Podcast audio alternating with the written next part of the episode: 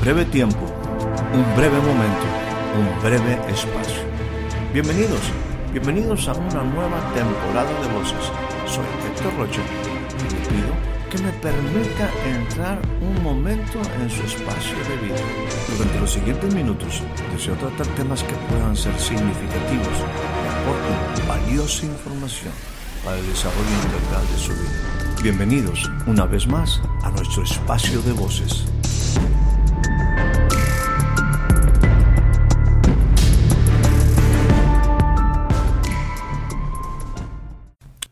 Le doy a usted la más cordial bienvenida a este nuevo breve espacio de voces. El día de hoy, nuestra escritura inicial se encuentra en el libro de Efesios, en su capítulo número 1, versículo 3. Dice de esta manera, Bendito el Dios y Padre de nuestro Señor Jesucristo, que nos bendijo con toda bendición espiritual en los lugares celestiales en Cristo. Quisiera sentarme en esta expresión del apóstol Pablo a la iglesia de los Efesios. Él, el Dios y Padre de nuestro Señor Jesucristo, nos bendijo con toda bendición espiritual. La bendición es algo que emerge desde el principio de la creación.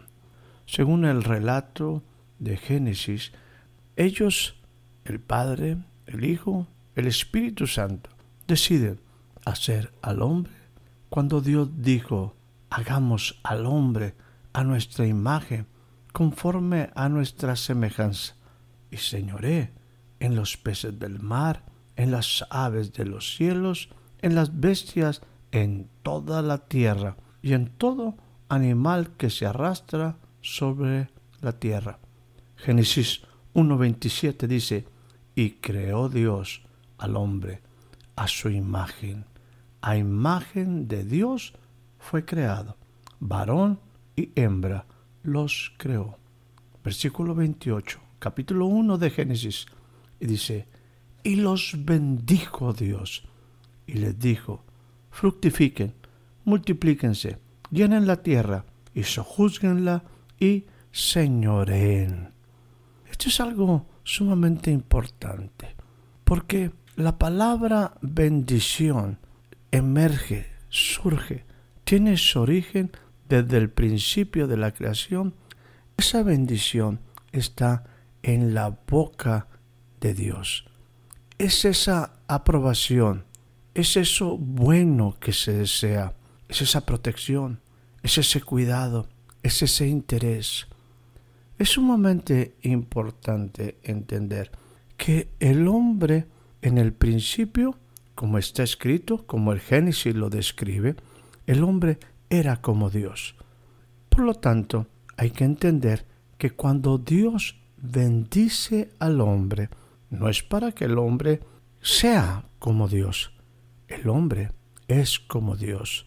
La bendición, según lo que está escrito, nuevamente digo Génesis 1.28, es porque el hombre ahora va a emprender, el hombre va a salir el hombre tiene una asignación y el hombre tiene que estar protegido, no para que sea como Dios, el hombre es como Dios, sino que el hombre ahora va a poseer, ahora va a tener, ahora va a actuar y necesita ser protegido en lo que el hombre va a hacer y en lo que el hombre va a tener.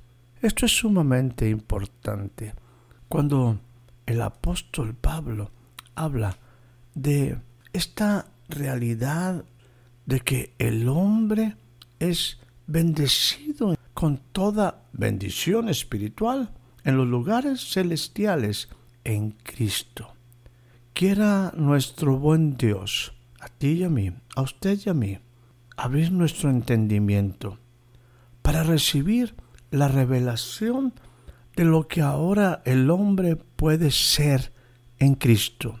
En Cristo hay un espacio de vida, un lugar físico donde podemos edificar una vida plena y donde con toda bendición espiritual somos respaldados para cumplir su propósito.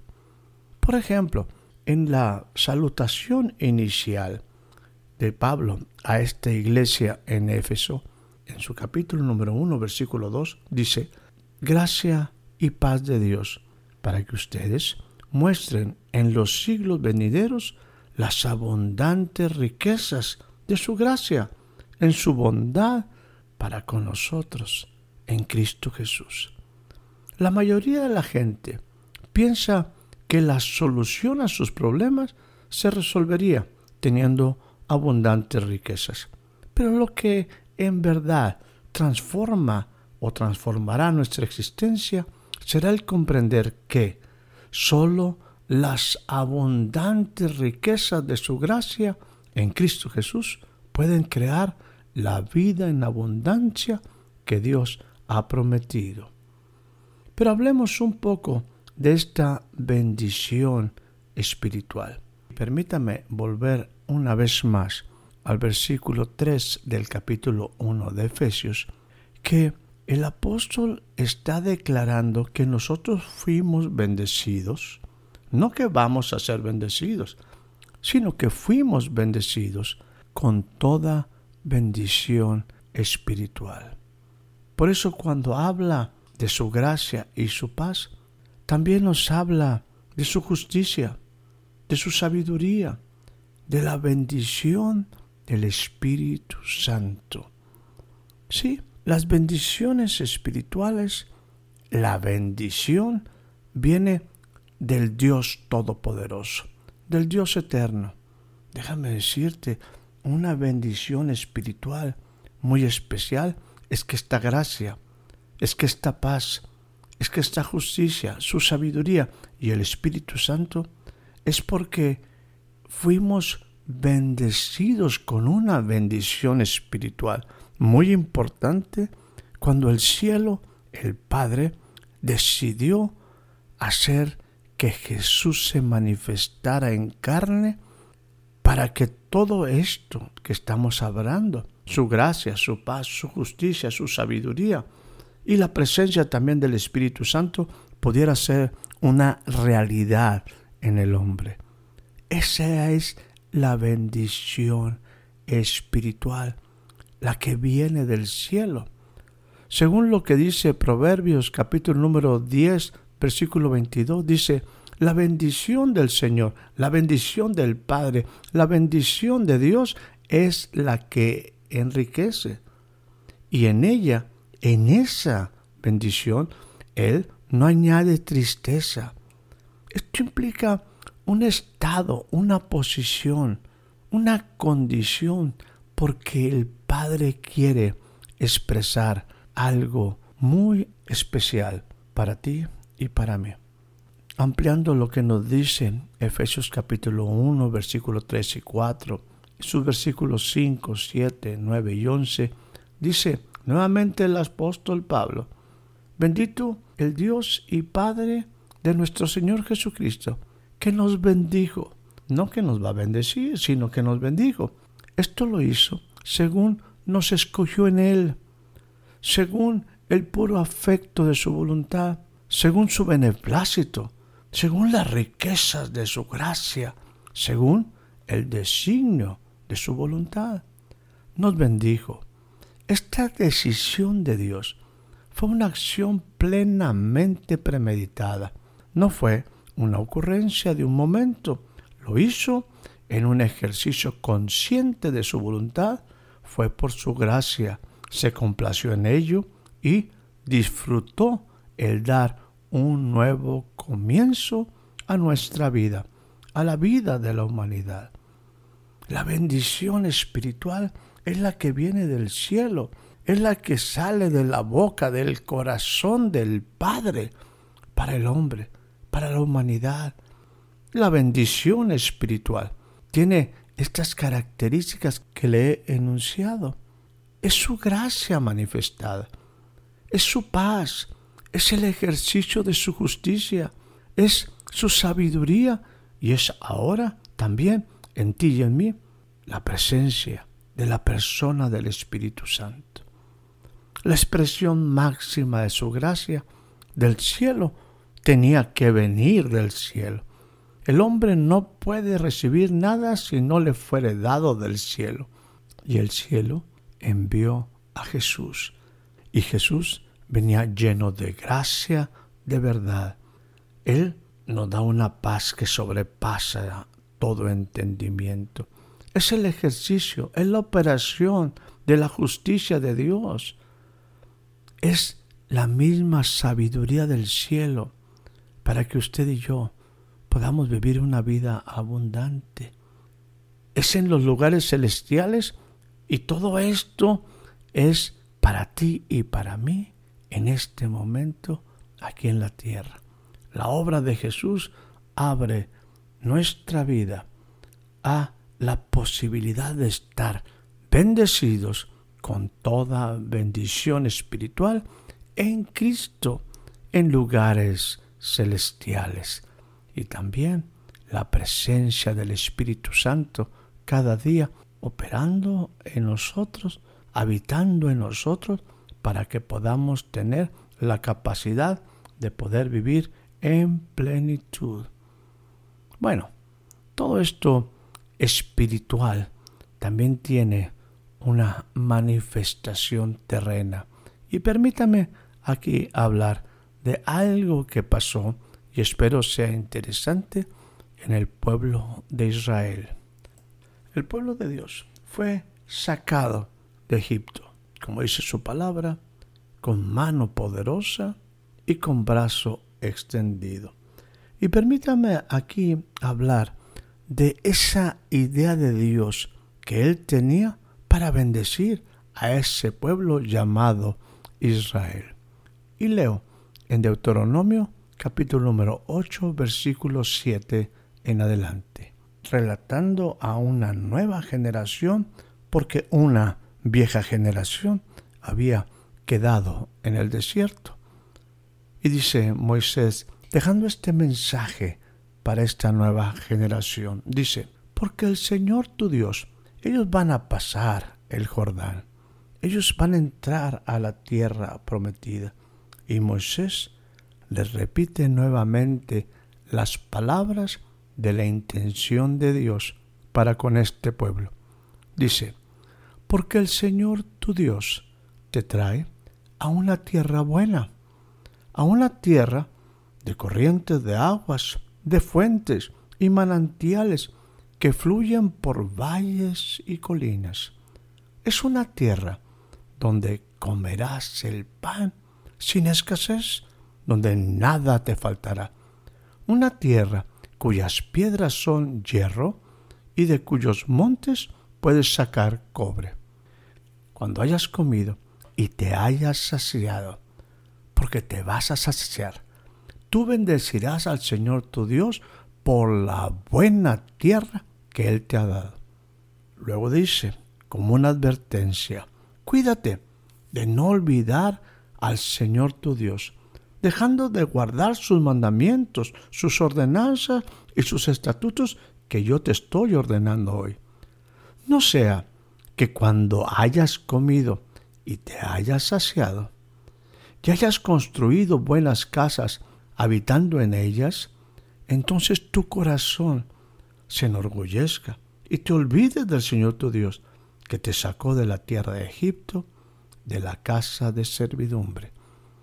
No sea que digas en tu corazón, estoy leyendo Deuteronomio 8:17, mi poder, y la fuerza de mi mano me han producido esta riqueza.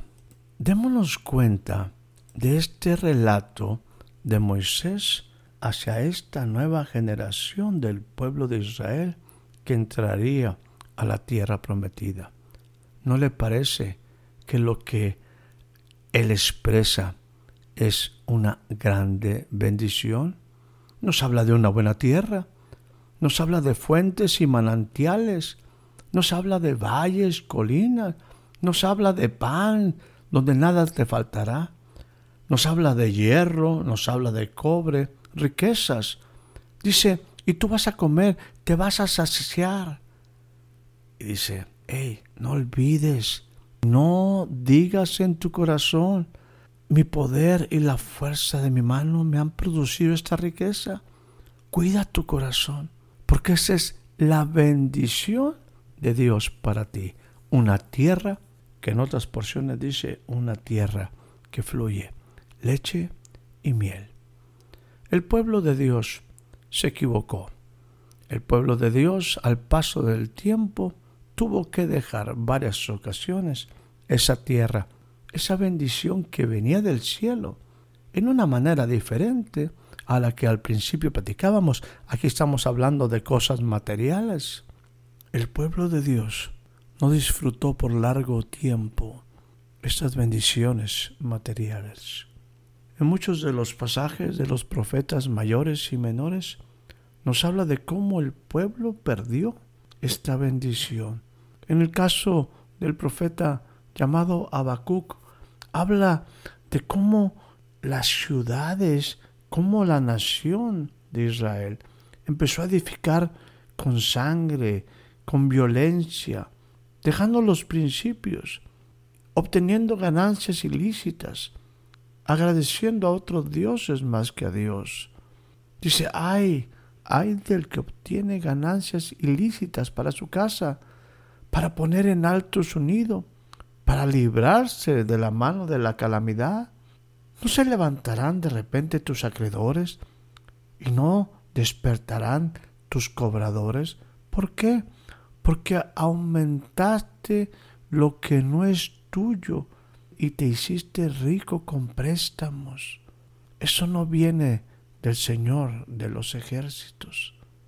Esa no es la manera como tú vas a edificar en la tierra prometida.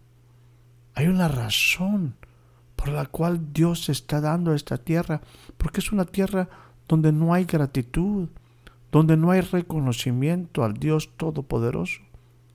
Y tú, Israel, estás haciendo lo mismo que las naciones que yo estoy desechando, sacando de este lugar para dártelo a ti. El pueblo de Israel no entendió que la verdadera bendición espiritual estaba en conocer al Dios del cielo, al Dios cercano, a ese que tiene un deseo profundo de mostrarse como tu Dios como su Dios. La verdad es que la bendición más grande estaba en conocer a Dios. Y cuando tú le conoces a Él, tú puedes ver que Él es muy generoso en bendecirte con cosas materiales. Déjame decirte que el cielo ha hecho algo totalmente nuevo, tanto para Israel como para nosotros nos envió a Jesús. Es lo que el apóstol Pablo dice, bendito sea Dios, que ya nos bendijo con toda bendición espiritual en los lugares celestiales en Cristo. Bendito sea Dios que nos ha dado lo más importante del cielo y con Él todas las cosas. Dios no está limitado en bendecir tu vida con cosas materiales, pero quiere que esas cosas materiales estén sustentadas en las abundantes riquezas de las cosas espirituales. Él desea que tu vida abunde en gracia, en paz, en sabiduría, en justicia, en la plenitud del Espíritu. Y con Él nos dará todas las cosas no olvidando jamás tener gratitud, un corazón agradecido, diciéndole Dios, gracias porque has bendecido mi vida en Cristo Jesús.